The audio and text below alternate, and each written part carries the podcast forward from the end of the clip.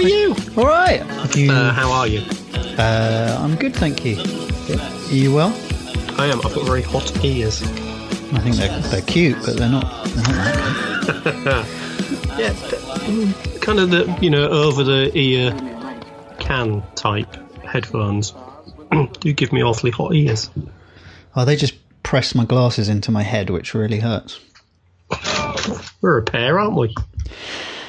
Welcome to North v South, the podcast that is and isn't generally about design.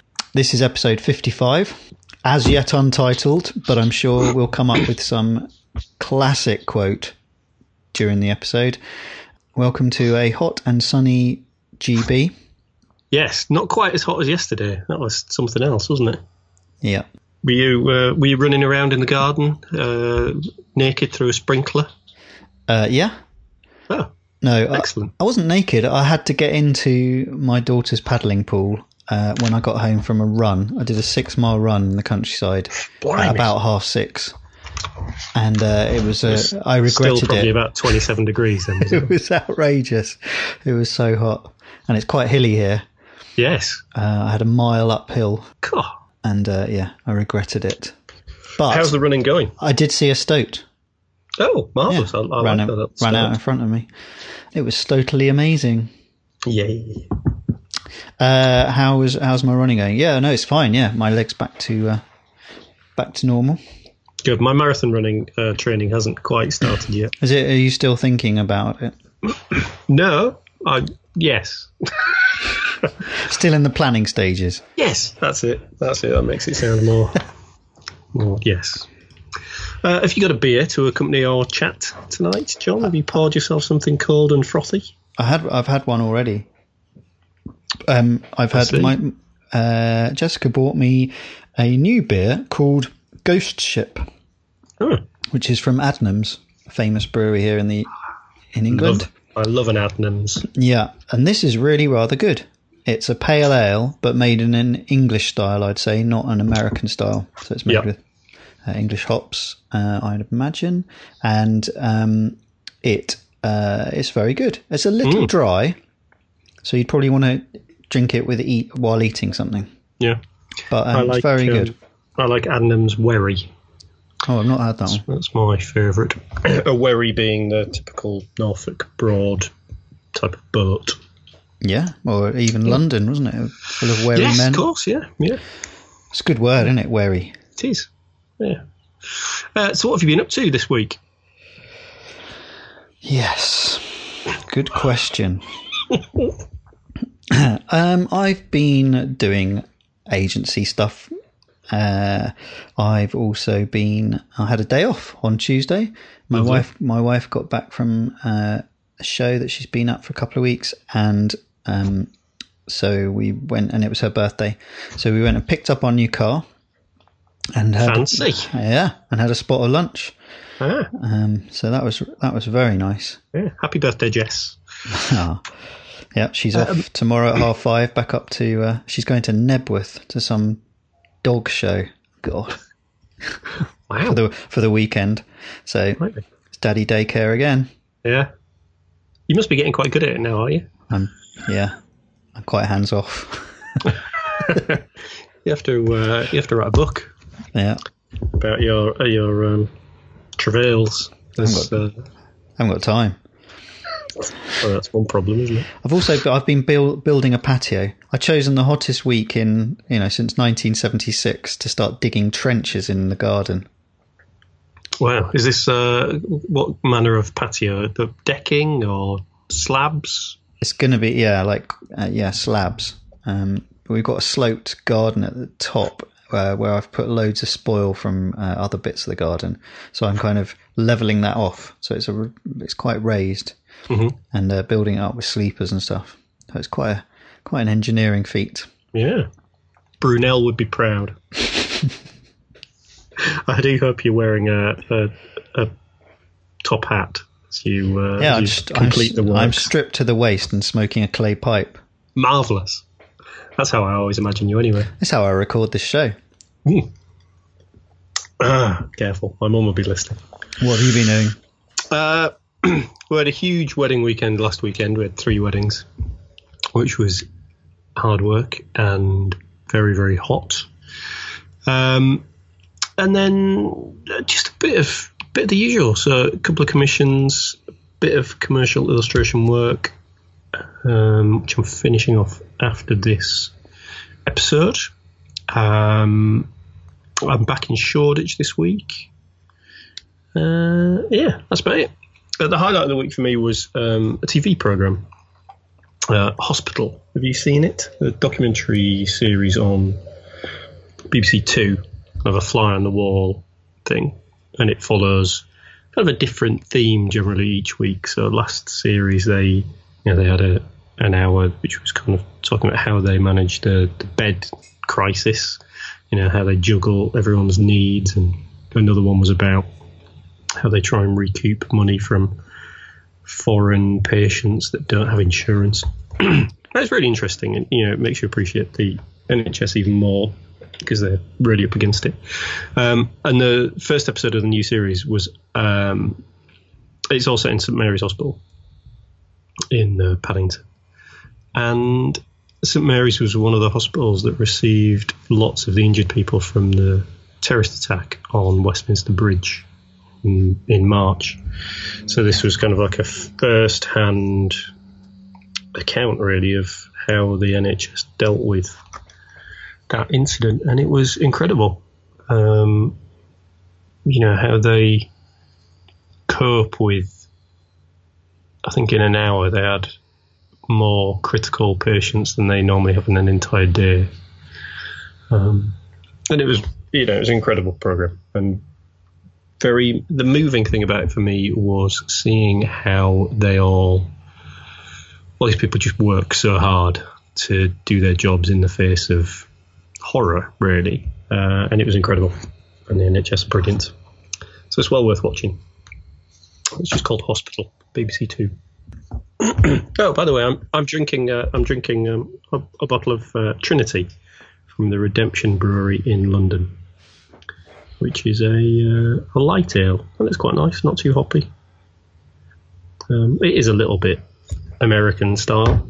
I was looking in my local beer shop and I reckon out of the beers they have, eighty percent of them are American style pale ales, which is just crazy. It's just obviously what everyone makes, but um, it's bonkers because as we've discussed, they all do taste a bit the same. The new, the new trend is murky beer, isn't it? Mm. Um, I'm not a fan of murky beer. No, having managed bars and um, written a written a book on cellar management for Bass. Uh, I don't like a murky beer. It's also it's a bit like the organic wine trend at the moment. Mm. Just you know, it's actually quite filthy. well said. And uh, te- I've watched one television program which really caught my eye. There's a Japanese season on BBC Four, as right. the BBC often do. They they theme uh, certain weeks, mm-hmm. and I heartily recommend the art of. Um, they, ah. they did a, a, samurai sword, which I haven't seen yet. That was the first episode, and the second one, which I just sat absolutely transfixed by, was making of a kimono, and oh, wow. it's just brilliant. Well, really, really brilliant. list. Yeah, there's, there's another. There's been another one. Um, an artist, and I can't remember his name, and I haven't got the notes to hand. But he's um, you'll you'll probably know of him. He's wheelchair uh, bound conceptual artist, and it, it, was his sort of look at Japanese art and okay. uh, and aesthetics. Is so the, very is much the artist Japanese? No, he's English. Oh. I can't remember his name. But the the kimono, yeah, it's just incredible the process and the amount of people that are involved in producing, you know, one of these garments is yeah. astonishing. It takes one year just to make the silk, just to make the you know the actual bit of material that they're going to stitch together. Wow. It's it's a brilliant film. Really, I shall really look forward to that. Oh, yeah. Handmade yeah. in Japan. Yeah. Yeah. Well, fab love all things Japanese, so that's going to be a real treat. Yeah. oh, and I read, and I've finally read some Hellboy. Ah, because on start at the beginning. Yeah, uh, it's um, on on Amazon at the moment. If you've got Amazon Prime, yeah. Uh, you can borrow the uh, first four issues of the Oh, comic. what did you think? I really liked the art, um, and uh, and I like him as a character. Yeah, I thought it was good. I thought it was sort of yeah cross between superhero and League of Gentlemen sort of storyline. Um, yeah, it gets. Uh, th- you know, there's an arc to the to the entire Hellboy output, really, um, and I think it becomes a little bit less episodic. Um, and it's so deep and rich. This world that Mignola's created, it's just remarkable. Um, yeah, it's fantastic, and they're making a new film of it. yeah. You said the, the, my yeah my toe was dipped and pleasured. Speaking of which, uh, you've got a new story about a, a dipped toe, haven't you?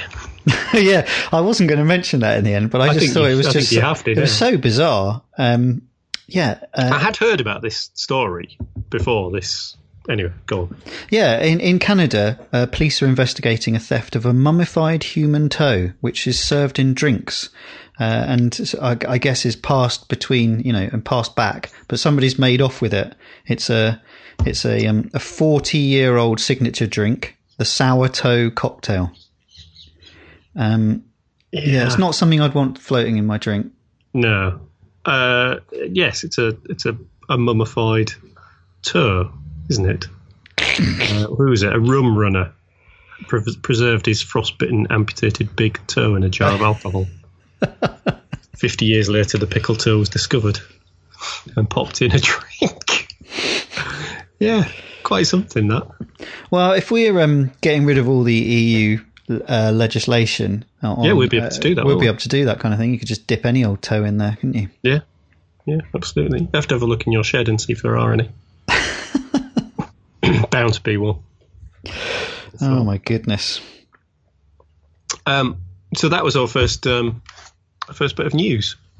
Uh, my first bit of news is uh, a video that's been doing the rounds on Twitter for a week or so.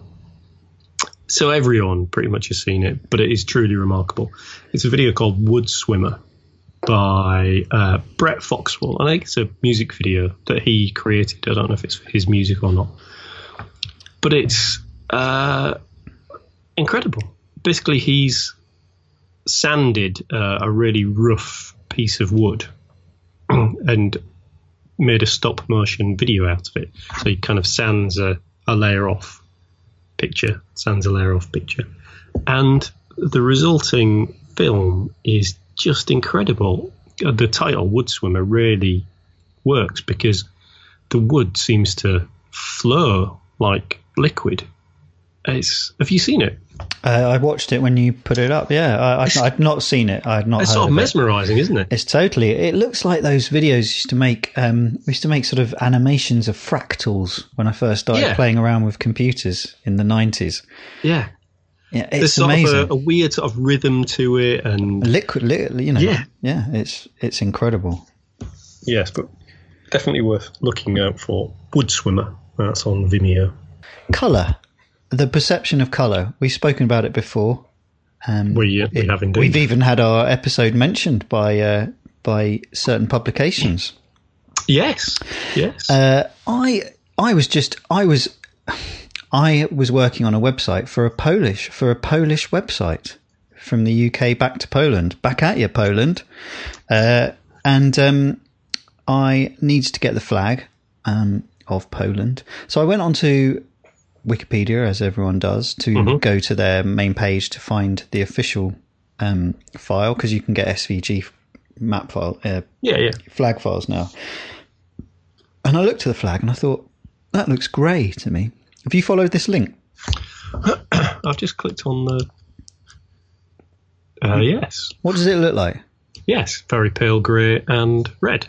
Yeah. So there's a huge argument in the second link that I've put on there, which is sort of a chat about why this is grey. Well, If you actually download the file and open it up and look at it, it isn't pure white. It's a, it's a slightly off white. Okay. Um, but but it's massively accentuated by um, by the screen. But the problem that they've got is that uh, in Polish legislature, um, the colours are defined as uh, I think they're C. What's it? CIE values. They're sort of like a LAB. Yeah, CIE. Yeah, CIE lab color space. Yeah, and th- and that it's quoted as being uh, made on material, uh, as in fabric. Okay. There's been no thinking about it ever being shown online. So that's the only bit of uh, information they've got to go on. So they've oh. had to reproduce it. And people keep replacing the SVG with a white version. But yeah. it then gets put back because Wikipedia are trying to uphold facts rather than people's, you know, what people want. Yeah. So whether this will then be changed in legislation or whether the Polish government will get its act together and, and create some brand guidelines. But this is this is a perfect example of the perception of colour and the kind of controversy behind not managing or not having a set of rules that you you know that cover all all bases. That's kind of uh, remarkable, isn't it? Yeah, it's a brilliant story, isn't it? So obviously, I just changed it to white. Uh, I won't. Yeah. I won't give you the website they worked on, but yeah, no. So it is. It is grey, isn't it? It is. That's really quite something. Yeah. yeah. Uh, my next bit of news um, isn't news. It's an article in the Atlantic magazine, uh, theatlantic.com, which is great um, online magazine. Is it? Um, and they do lots of photojournalism stuff. Uh, and it's an article on shipbreakers. And this is a, a thing that's always fascinated me um, the kind of shipbreaking yards of uh, Bangladesh, where they run these huge, great, obsolete ships, quite often, you know, big container ships or oil tankers, and they just power them up onto the beach in uh, Bangladesh or Pakistan. And then they're, they're taken apart almost by hand. And they're just the the scale of this thing. You know, you can look at these ships on Google Earth. Um, you can see them from space, and it's.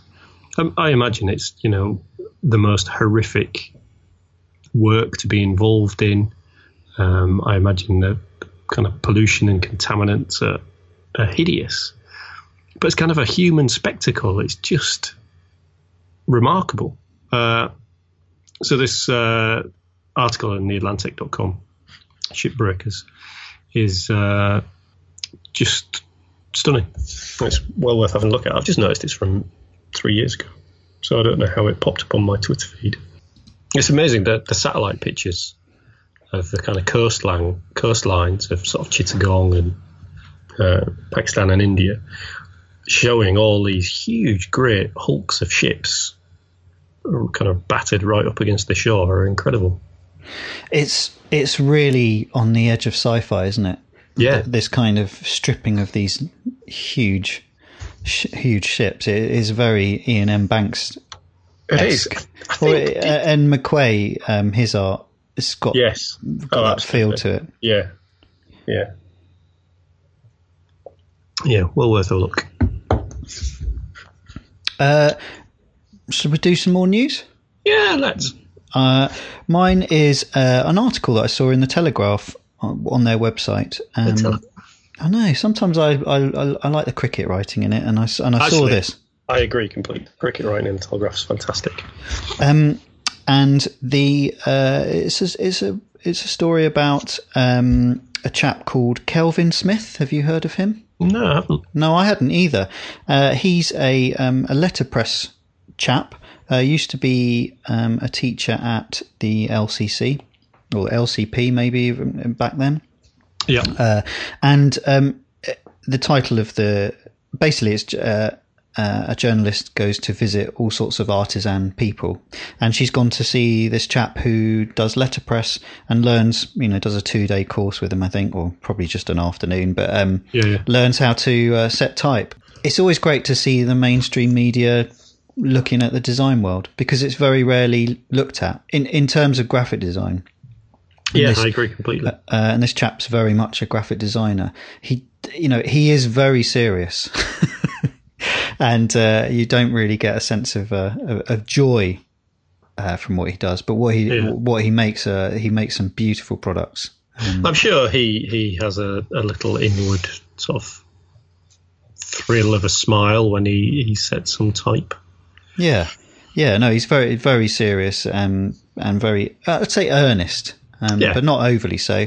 Uh, but you know, looks it- yeah, it's absolutely incredible the collection of stuff that he's got. He learned under what was that chap's name that we talked about the other week? Um, uh, who's uh, who's also in Waterloo, Vauxhall area. Um, the letterpress chap. He's, he Uh, does I like don't bright colours, large, bright coloured letters. Not Alan Kitchen. Yeah, Oh, okay. I think he mentions him in in, in one of the movies that he I actually. think, I think a lot of people who have anything to do with letterpress have come into contact with Alan Kitchen. yeah, he worked. He worked as his assistant. That's it for my news. I've got one other thing, but it's not that interesting. So I'll skip it. Okay, I'll finish on um, one product, um, one website, which is called Everpress.com, and I'm not sure whether have you mentioned this already. Uh, I don't think so. It's a site that you would kind of just skip over quickly because it just looks like a Squarespace site to me. Um, but they're offering a, pro, uh, a sort of a manufacturing process for artists. Um, and Anthony Burrill has produced some stuff using them. Uh, and it's kind of a crowdsourcing way of creating t shirt designs. So, uh, as opposed to um, Threadless, where you have to get enough votes to, to do it, all you have to do is sell five copies, um, and then they'll produce them and uh, char- obviously charge you for the products and. Yeah. t- but they take care of all the fulfillment. So it was interesting to me because it's kind of following the Ellie Press sort of f- form of commerce Yeah. if and Yeah. when that ever ever emerges. But um, yeah, definitely if you've got ideas for short run t-shirts, I mean maybe North v South could you know make a few.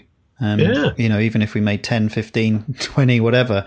Um, yeah, it's, uh, you know, it's all quite organic cool. cotton, um, screen printed. So looks, looks quite good. Uh, Yeah. So I have to admire what they're, what they're trying to do. Yeah, it looks good. That. Yeah. Well, I'll have to have a, a proper proper look at that. Yeah, it looks good. Well spotted. And finally, Rise from your grave. if you remember that noise, that's Altered Beast by Sega.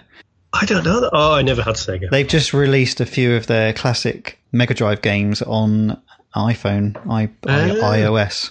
So uh, yeah, head over to the App Store and download Sonic because uh, it's free and it's awesome. Sonic the Hedgehog ruined my life. Did it? yes. Yeah, I was. Ne- I never had a, a games console as a kid. So This week, our main topic. go on. Hang on, Tell I'm us- gonna, I'm going to open a beer. So, um, do you want to explain our topic this week, Jonathan?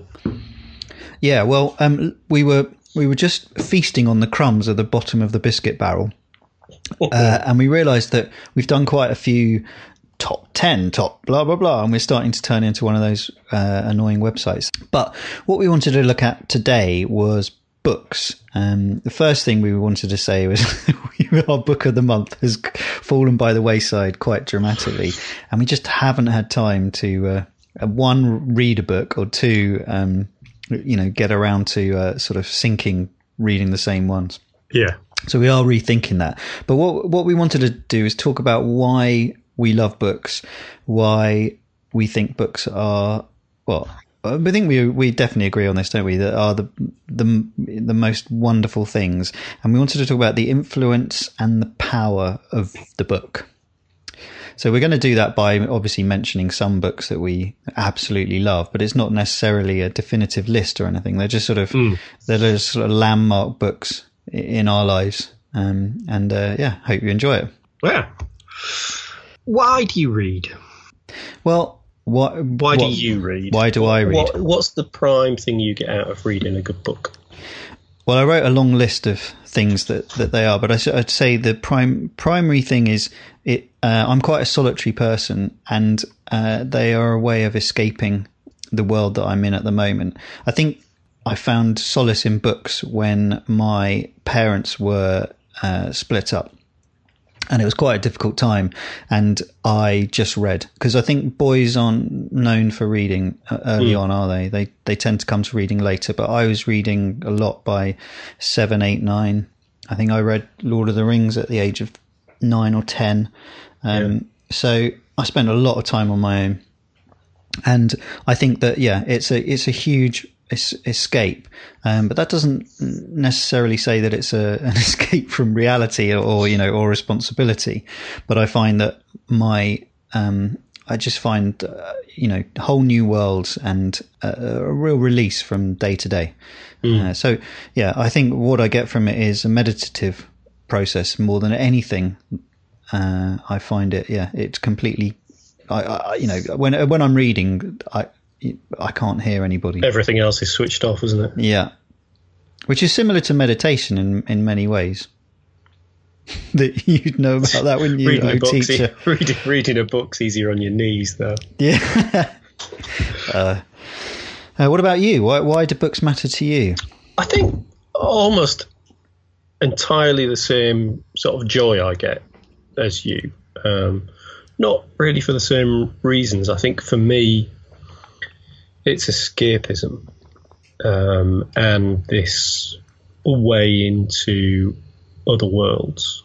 You know, I'm a huge fan of fantasy and science fiction, and I guess books allow me uh, a route into a world that isn't as mundane as ours. Um, so they provide me with that escapism and excitement of a, a world that's different. Um, and weirdly, I think that the need for escapism seems to be growing. In that I read more and more, as a proportion of the books I read, science fiction probably takes up an even bigger proportion than it ever has. Um, kind of in my 20s, I read a lot of contemporary fiction and a lot of classics. And I do feel the need to, to read those kind of books as much anymore. Well, maybe this is just a, a phase. Um, I guess at the moment I don't have a huge amount of time to read, so maybe I'm just maybe it's easier to to dive into a book that isn't perhaps as challenging and does give you that kind of instant escapism and the you know the the chance to kind of shut off everything else if you're busy. Um, but yeah, it's definitely noticeable that that I seek out those kind of books more often than not now. But that's a that is a a, a a thing born from society, and it has been for you know hundreds of years, hasn't it? That in times of of national stress, uh, reading matter and uh, especially novels do become uh, affected by what's happening. So Yeah. Uh, I remember studying uh, Victorian Gothic literature at university, and uh, Dracula was a you know could have been uh, an expression of the fear of the East. Uh, there was a lot of a lot of immigration into London at the time uh, from the pogroms in uh, Eastern Europe uh, in the late 19th century, and Dracula is a kind of extension uh, or an expression of that. Similarly, just before the First World War, um, there were loads of anti-German books and novels out. Uh, uh, released that um, kind of were sort of almost War of the Worlds type books of the Germans invading. Um, and if you go back to uh, the Napoleonic ages, or or even before, you know, the Scarlet Pimpernels and um, you know, there's there, there were just uh, and then you know jump forward to the '60s and the spy novel. It Yeah. was all about the threat of the unknown, and I think today we are experiencing that. So um, I'm not surprised that people are seeking, and I have been seeking quite a lot of, um, you know, reading books about, I guess, dystopia.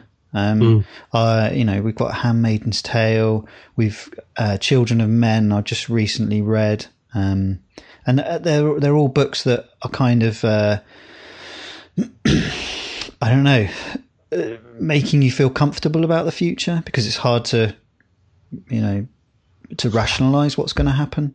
Yeah. Um, so therefore, reading about it makes you feel more comfortable. Does that make any sense? Yeah, I get that completely. I think in some ways I, I've gone the opposite way uh, because I I really don't want to read dystopian stuff because I think reality is dystopian enough at the minute. Um, But in, I in essence, you are, aren't you? I mean, you know, if you say Well- that the culture is the ultimate description of dystopia, isn't it? no, If- it's not. It's, it's uh, culture is. Would is you say uh, it's is it? utopia? Yes, it's a post scarcity world, isn't it? Yeah, but it's it's still a twisted future, isn't it? It is. But yeah, I don't know. Yeah, I'd, I'd say sci-fi is totally totally born out of that that fear of of today.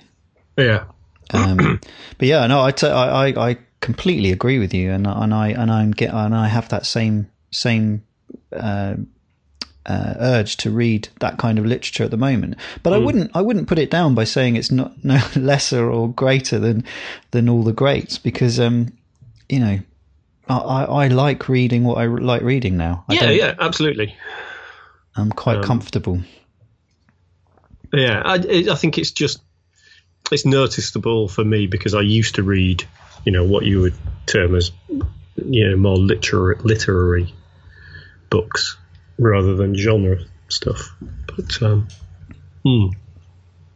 I think one of the other reasons I read as well is uh, because I don't want to stop learning.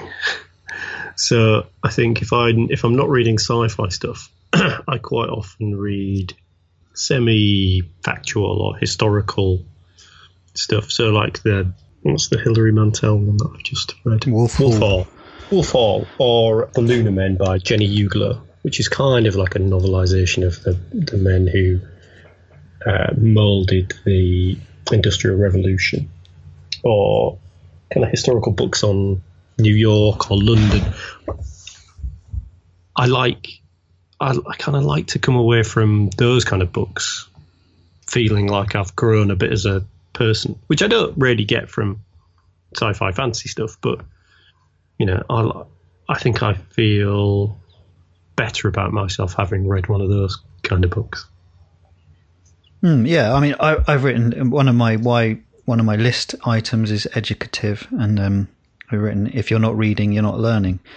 and I, I think that can extend out of books, but I think that there's something that is so powerful about books, and you know, if we look back to the sort of the creation of printing, um, the actual physical uh, act of printing was born born to produce books or pamphlets which spread ideas and self-expression and I don't think anything else has or since done it so successfully.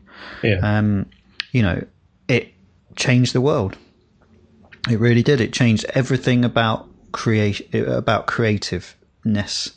No that's terrible. It did it did it it, it, it altered the world irrevocably irrevocably didn't it? Yep. Um, and then there's the physical thing, the physical book, which is a little bit uh, controversial, but uh, holding a book and actually having uh, paper in your hands that That, well, that whole thing about having an entire world in your hands is Yeah. just a remarkable thing. Um, you know, I still haven't gone down the Kindle ebook route, um, and despite the weight of my suitcases when I go on holiday, I don't think I will. I like to collect books. I like to look at them. You know, my studio one wall is is lined with bookshelves, and I like having them around me. Yeah, the the, the just the physical form of a book. I like, you know, sitting on a train commuting, um, sat there holding a, a little paperback novel. It's just a comforting, reassuring thing. Yeah, it's reliable, isn't it? It can't go wrong unless you drop Yeah. it in the bath, and even then you can just about read it. Yeah, I, th- I think the other thing is is pleasure, is getting pleasure from something that isn't uh, short lived, and you know, wh- th- there's pleasure, there's reading ple- pleasure, and then there's reading someone who can write, who just makes the hair on the back of your neck stand up when you read Yeah. them for the first time. Eh, Whatever floats your boat, really. But mine would be Hemingway, Graham Greene, uh, J.G. Ballard, um, and uh, Jilly Cooper. No. I had to put that in for my wife. no, but uh, yeah, I mean, reading Graham Greene, Heart of the Matter, when I was 17, 18, um, just was as- an astonishing experience. Yeah. Uh, yeah, his control of, of the English language is something else. I think that's certainly something that I've grown to appreciate more. I, you know, I think before I was very much into the story. Really, oh, you know, I wanted I wanted to be taken on a journey, and the language itself didn't matter too much.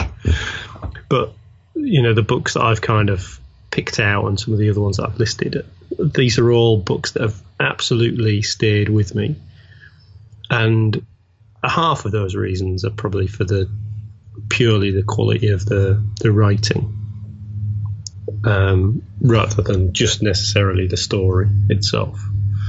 Um, and I think because you and I both write occasionally, attempt stuff. Um, I think I appreciate it an awful lot more than I did now that I've started trying to write stories and books. Yeah, I've been dipping back into sort of fantasy uh, fiction, and I.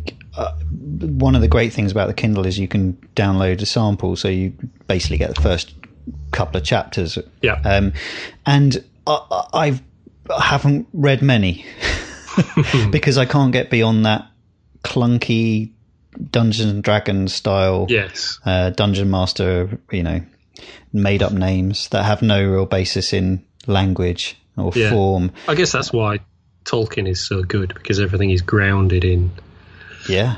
It's, his, historical stuff, isn't it? Yeah, as a bedrock, doesn't it? Um, and Yeah. uh, and I think that's with uh, with the culture novels of Iain M. Banks. I think you could say that he had a gra- his his language was um, of the now of now, uh, Yeah. you know, pop culture that he you know used as some kind of ancient language. You know, the spaceships are named after ridiculous songs and references, um, and so therefore it gives them weight in the universe in the universe that he creates, and therefore makes you believe it. Um, yeah. Uh, so, what are your uh, through? What are your books of note? Then, I'll quickly run through a few that didn't quite make the list. yeah, Um, Bob Shaw's Orbitsville, which is one of the first science fiction books I can remember reading. We've mentioned it before on here. Um, Iain Banks' Use of Weapons, which is uh, an incredible science fiction story, and but at its heart, it's kind of got a love story and a really intriguing twist and a, a, a really bizarre little concept at the heart of it. Still, I probably haven't read that for five years, and that just keeps coming back to me. I remember uh, remember that. Uh, Caleb Carr's The Alienist, which is a fantastic historical novel about the about a psychologist in uh, New York in about 1895 or something, who's leading the kind of forensic revolution in policing. Um, a little bit um, Sherlock Holmesy, but a real rip roaring thriller. yeah, it's a good book. Yeah. Um, Julian Barnes is the history of the world in ten and a half chapters. I got that in mine. It's great. Have you?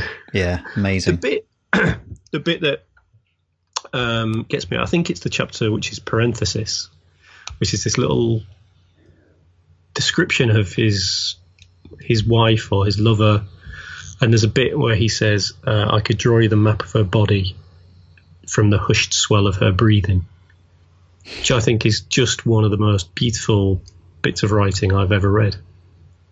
Um, and that's a that's an incredible book. I mean, sort of baffling and strange, but really, really beautifully written. Um, Yeah, he's one of my favourite authors. I, I think I've only ever read one of his others. I'd read more. Um, so there are some of the books that didn't make it onto the list. The first one that does is E. Annie Proulx, The Shipping News, um, which was a Pulitzer Prize winning novel. Must be 20 years ago. It was written now, I guess.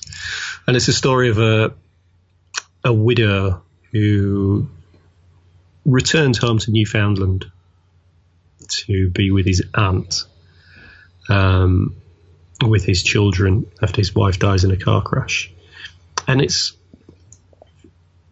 it's a really charming description of family life set against the backdrop of this kind of Newfoundland community, and it's also kind of a, a just a really interesting story that's that's shaped by the landscape and the weather and the kind of the history of shipping and fishing and it's a, a really beautiful book. It's I've re I've read it, you know, half a dozen times, and it's just beautiful. I love everything about it. um, the chapters are all prefaced by a little picture from Ashley's Book of Knots. Um, and again, it's just one of those little charming little details that that makes me um, remember it so well. It's well worth reading. No, I haven't, I haven't read that. I will, I will read that. Is, is that been made into a film? It was made into a film with Right. Kevin Spacey, um, which I haven't seen. Sometimes watching films of books you love is Yes. not good. Uh, what's your first book? Mine is As I Lay Dying by William Faulkner. Uh, it's a 1930 novel. Now, this this sounds like I'm going to go into lots of heavy novels here, but it's not. It's not. it's not at all. It it changed the way I read. Um, I did it for I think a English A level. It was one of the set books, so I didn't want to read it. I didn't know about it. I knew nothing about him. I didn't understand the world it came from but it completely changed the way I read books. It, you know, overnight. Um, when I read it, uh, it is a book that is so avant-garde. Um, even now, it would be seen as avant-garde. It's, I think, it's written. It's got. Uh, it's it's broken down into all sorts of uh, different length chapters. Some of them are like a couple of words, um, and it's written by. Uh, it has, I think, fifteen or so different. Voices. Sometimes you're not quite sure which voices they are, um, and it's about a journey of a um, a family who are taking uh, their dead mother in a coffin to uh, a city. I can't remember where it is. I think it's is it's in Mississippi somewhere. Right. So the so the the the nearest big town. Uh, it's been a long time since I read it. All the different voices are speaking in different truths, and you not and some of them are so um, so lacking in intelligence that. Or they're trying to hide secrets that you're never quite sure of what the real truth is, um, and it's a fantastic book. It's not very long, and it's easy to to tell that it's one of the most important Yeah. novels of its time. I mean, it really is out there. Um, and it's funny and dark and sad, um, and uh, yeah, it's it's well worth well worth a read. Cool. Um, yeah, what's your second one? Uh, Richard Bach's Illusions. read it? No, Have you read Jonathan Livingston Seagull? no.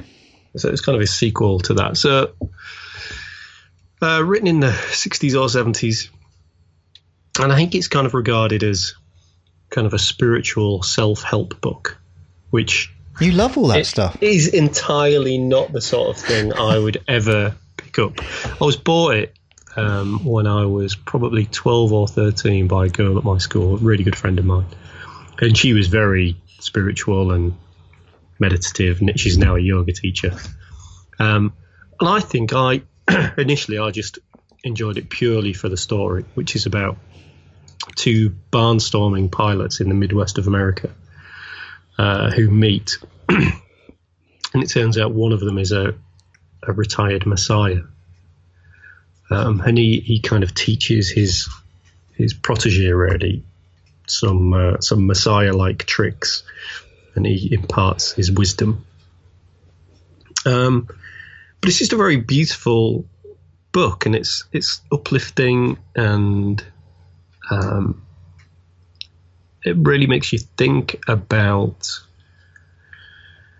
uh, kind of what you can get out of life, I think. So I guess it did have that bit of an effect on me. It's it's a it's a lot about you know you make life, you know life is what you make it sort of thing.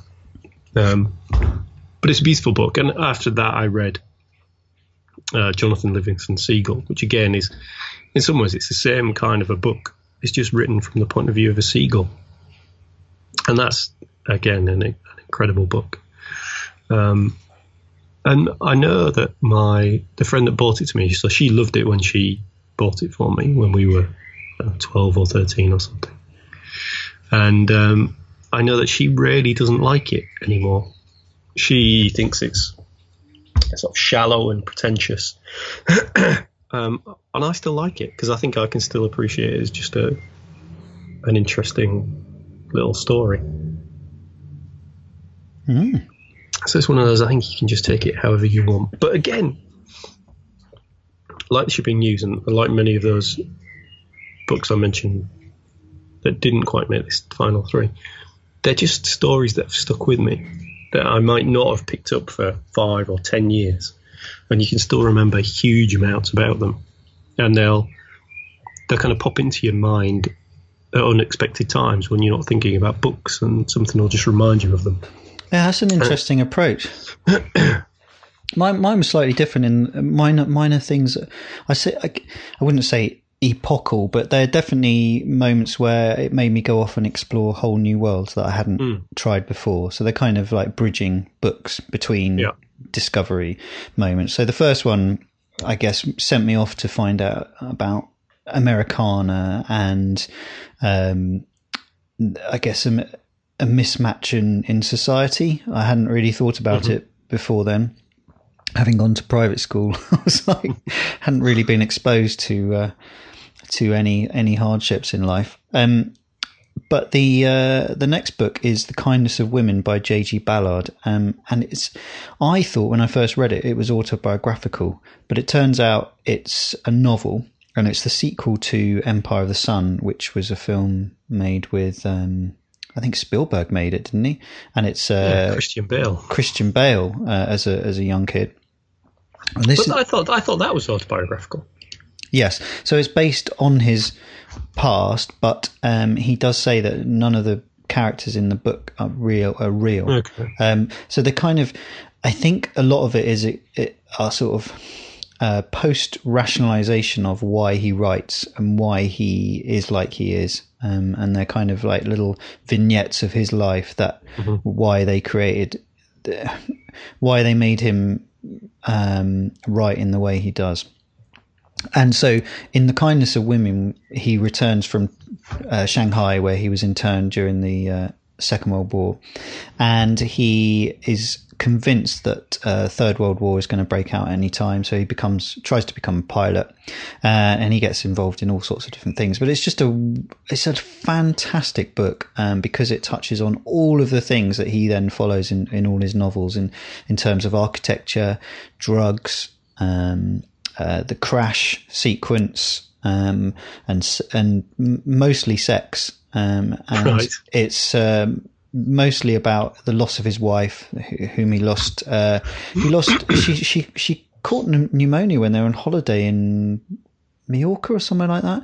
Um, and uh, and and died very very quickly when all the kids were very very young. So he had to bring up um, his children on his own, but he relied on friends and family, uh, especially females, to help him get through it, through the grief. Yeah. Um, but I was reading an interview with his daughter, and they never spoke about um, the lost mother ever again Wow. when he while he was alive. Never spoke about it. He, So- uh, he lived in Shepperton. Yeah, he did. Yeah. the- I don't know how, for how long, but certainly the, the last Oh, his whole of life. Oh, was yeah. it? Yeah, yeah. I used to see him every now Oh, and did again. when you? We had the shop there. Yeah. Oh wow. Yeah. Yeah, I, I uh, this book is is is sad and fascinating. Um, I kind of lump him in with um, Roald Dahl in in, in in his life, um, and also David Niven. I don't know why. Moon's a balloon. It, it reminds yeah. me of that as well. He, again, he tragically lost his his wife, who fell down some stairs at a at a party, um, and. Uh, and it, it just has this sense of loss at the at the at the uh, the heart of the of the novel. Do you think? Um, do you think that loneliness brings out a, a different kind of writer? I think, that- yeah, I think that loss does, doesn't it? Mm. Um, you know, I, I, I just, I just think this is an extraordinary novel. It really, it really is brilliant. Um, and it's kind of, it, it, what it led me to is reading sci-fi in a completely different way. Um, of, of not looking at uh, sort of spaceship, spaceships in the future, but it's kind of that, is that, was that a ghost I just saw in the corner of my eye? Is that, you know, uh, is that glimpse of the future um, just that tantalizing hint of something different, um, which is uh, which is just always fascinating to me. Yeah.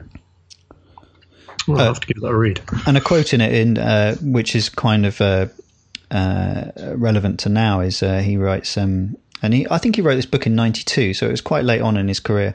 Watching and filming instead of helping becomes the norm. And he was he was very saddened by society doing that. God, what would he have thought now? I don't know. Yeah. Um, my last selection, in some respects, couldn't be more different because it is uh, Ray Bradbury short stories. So I'm cheating a little bit because it's two volumes and there's a couple of hundred. Yeah, there's a lot of stories. Um, and I think superficially, sort of at their heart, they're just cracking stories, really enjoyable. Uh, a real variety of genres. There's uh, vampires, Martians, dinosaurs, time machines, um, and because they're short stories, they're quite they're quite simple in structure and um, kind of plot wise. That you know they're generally a, a one idea story, which makes them really easy to just kind of you know read through a bunch of them. Um, but some of his sort of non-genre short stories in there are the ones that have stayed with me the most. I mean, yes, I love uh, his October Country ones about vampires and um, uh, his Martian Chronicle stories, and they're all amazing. Um, but some of his stories don't really subscribe to those genres at all. There might be a hint of sci-fi about them, but really they're stories just about people. Oh, my pie is just arriving. Thank you, dear. Thanks. Uh, so yeah, the, these stories about people, um, and there's there's three that I've I've kind of written about here.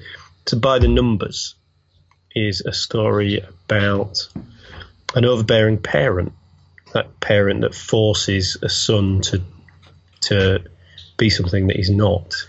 Um, and in particular, it's he wants his son to be um, an Olympic swimmer, so he makes him he drills him in the swimming pool, uh, and he he uh, parents him with like a an authoritarian military rule. Um, and I won't, just in case anyone wants to read it, I won't give away what happens. But with a with a lot of these simple short stories of Ray Bradbury's, you think you know what's going to happen, or or you you just kind of read your way gently through them, and then he just twists it at the end, and it's just thoroughly unexpected um, kind of plot in the end. Um, another one called A Touch of Petulance, which is about a warning and a hint of sci-fi. It's a, a man on his train meets his future self, and he goes he goes home. They go home together and have dinner, and his future self warns him about his wife. And the last kind of line of the story, it, the, the man is newly married and he doesn't believe that there's anything wrong with his wife and that they're perfectly matched. Um, and in the end, towards the end, after his his time traveling self has gone, his wife says something to him, and, and the man says, "Oh, wasn't there just a touch of petulance about the way she said something?" And it's it's incredible because it, that one line at the end of this story just throws open this this entire world of possibilities about what could then happen. um, so he's got this breadth of writing across all these different genres. Um, and I think at the heart of them all, even like the robot stories or the time traveling stories, they're all about people. I think he was a real good observer of people and, and writes about characters in a real simple way, you know, not overly sort of literary. Um, but they're just beautiful stories. And I haven't picked up one of these either of the two volumes for probably five or maybe even ten years because I think they're still in a box somewhere that I haven't unpacked since I moved here. Um, but I could probably list you fifty of the stories and and describe a, a good couple of dozen more.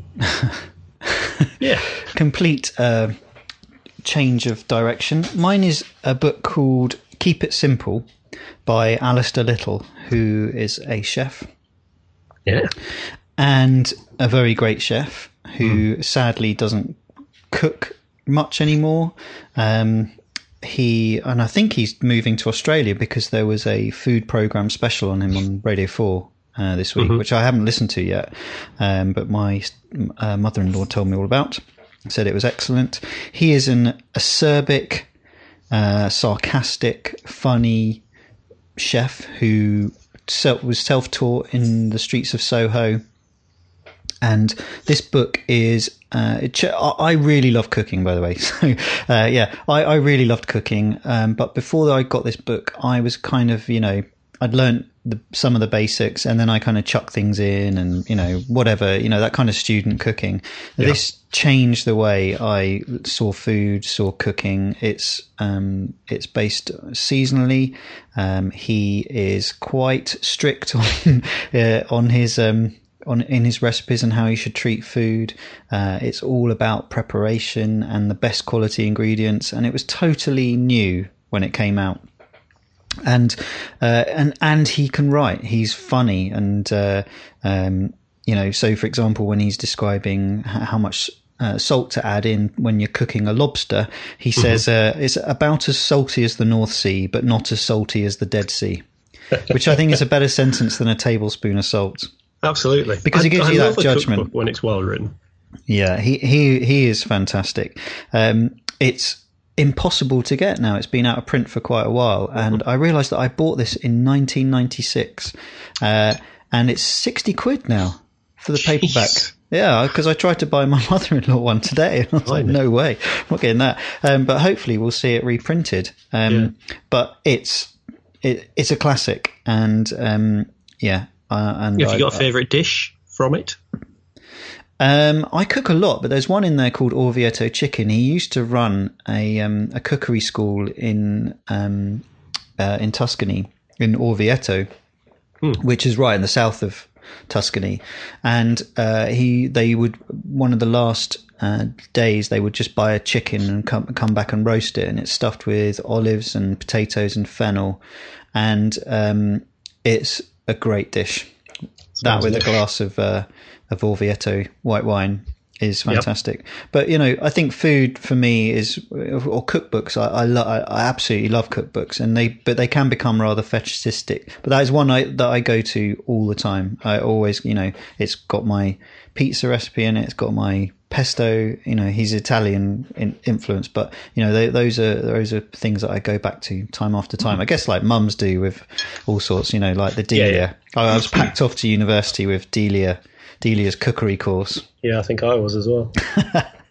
But yeah, that that was a that, that's a it's, a it's a great great book if you can get a hold of it. yeah. Oh, cool. But the the other book because you you listed some of yours. I mean, mine were- my I, I've said it already. You know, I think Lord of the Rings made me want to read um, out of any other books that I'd read. Uh, I'm reading. Um, uh, Charlie and the Chocolate Factory to my daughter at the moment, who's Yeah. three.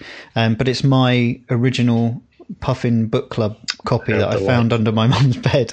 Uh, it's great. It's really, really good to be reading that. Um, I say consider Phlebas because it's the first culture novel I read and it changed the way I saw sci-fi. Um, the Silver Chair, which is um, one of the uh, C.S. Lewis Yeah. books. It's the first one I read that got me into that. The Dark is Rising, I think it was called.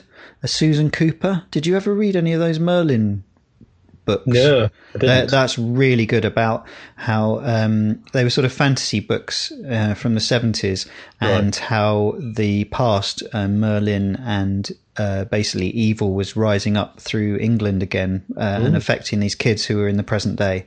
Um, and uh, what's another one? City of Thieves. I think the, the fighting fantasy. Fighting fantasy. I love that book, um, and I think it really got me into draw, drawing and art a, a lot. Just the drawings in it are fabulous.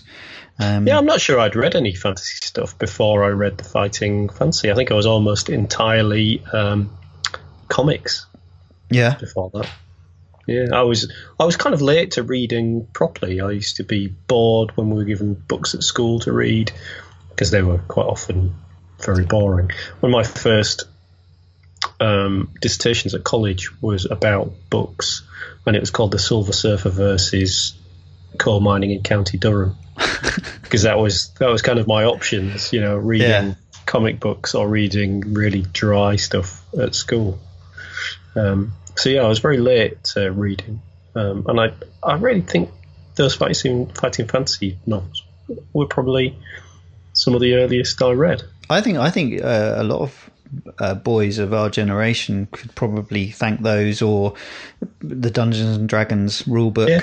Yeah, yeah. Um, it's funny because uh, Dan Gray, I don't know when, when he did this. Uh, he mentioned in one of his, I think it might have been one of his newsletters, that Mm-hmm. he uh, he much preferred reading the rule books than, than actually playing them. And I, I just I read that and I just laughed out loud because I, I I loved the paranoia rule book. I just loved the the drawings in it and the funny little um, little sort of narratives that were running through it. Of, you know, sort of kind of explaining the game. But Yeah. it was much better fun to read that rule book than to actually play it. I think I enjoyed uh, drawing up the, the character attribute sheets um, more than playing. Yeah, yeah, yeah. I really I- go to town on I them. the first thing I, the first program I ever wrote was a character generation uh, sheet for Dungeons and Dragons. I wrote on my dad's stolen laptop.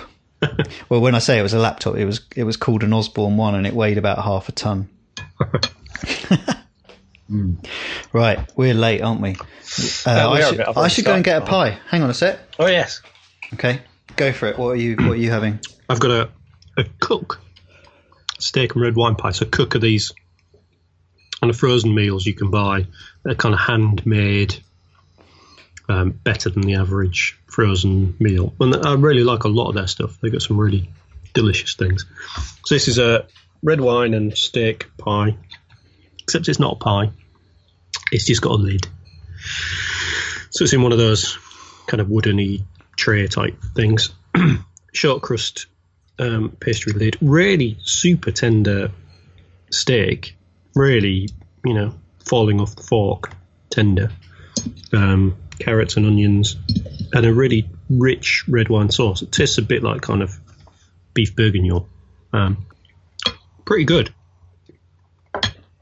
Probably gets a seven, Oh, but but probably has to be disqualified because I'm not sure. Just having a pastry top. Well, I've got the base to your top because mine's Oh, a uh, mine's a shell, but it's got what they call a phyllo crown. Oh Uh, this is a Higgidy pie. yes, Um, I'm not a fan of not a fan of their concept of what a pie is. no, absolutely not. They need a good stern talking to. Pesto chicken pie with a phyllo crown. Well, if you're going to start a company that makes pies, at least make a pie. Yeah, I think you had one the other week, didn't you? That actually had a top on it. I did. Um, but I've just written this is a giant quiche with a swirl of pesto on the top. so anyway, I'm going in. Um, Crunchy. it is crunchy. That's the phyllo. Oh, I do look like a good pie. Yeah. Well, if that's pesto, it, uh, no, it's it doesn't taste of pesto at all. It tastes incredibly salty. Um, I guess because it's got parmesan in it. Yeah. Um, it's not bad, but it's not a great pie. Uh, why? Why does it have to have a phyllo topping? It does nothing to it. Uh, that's got a five. Oh dear. Yeah. Yeah, mine's a good, a good solid seven. It's a, it's a decent pie that, or a decent stew with a lid. Good lad. Yeah. Yeah. Uh, what's the rest of your week got in store? Um, tomorrow I've got uh, some infographics to finish. Mhm. I love doing them. Oh yeah. Yeah, I love it. uh, and uh, uh, and that's it. And then I think I'm going to go to the grandparents for the weekend with little one because I'm on my Down on own. the coast. Yes, uh, Jessica's parents rather than mine. Um, Okay. And uh, they like they like their little one, I'm so sure um, yeah, so she can play around with the uh, with the grandparents, and I can watch Spitfires going overhead. Well, that sounds pretty delightful. Yeah, what are you up to? Are you working? Uh, Shoreditch tomorrow, and then Saturday, uh, helping Steph with a wedding in Greenwich. Um, yeah, that's it. All right, fella. Good to talk to you. You too. Uh, loved Steph, and good luck with the wedding. And um, yeah, it was a good, good show. Enjoyed it. Enjoyed that. Thanks for listening. Cheerio. Were no good for making range.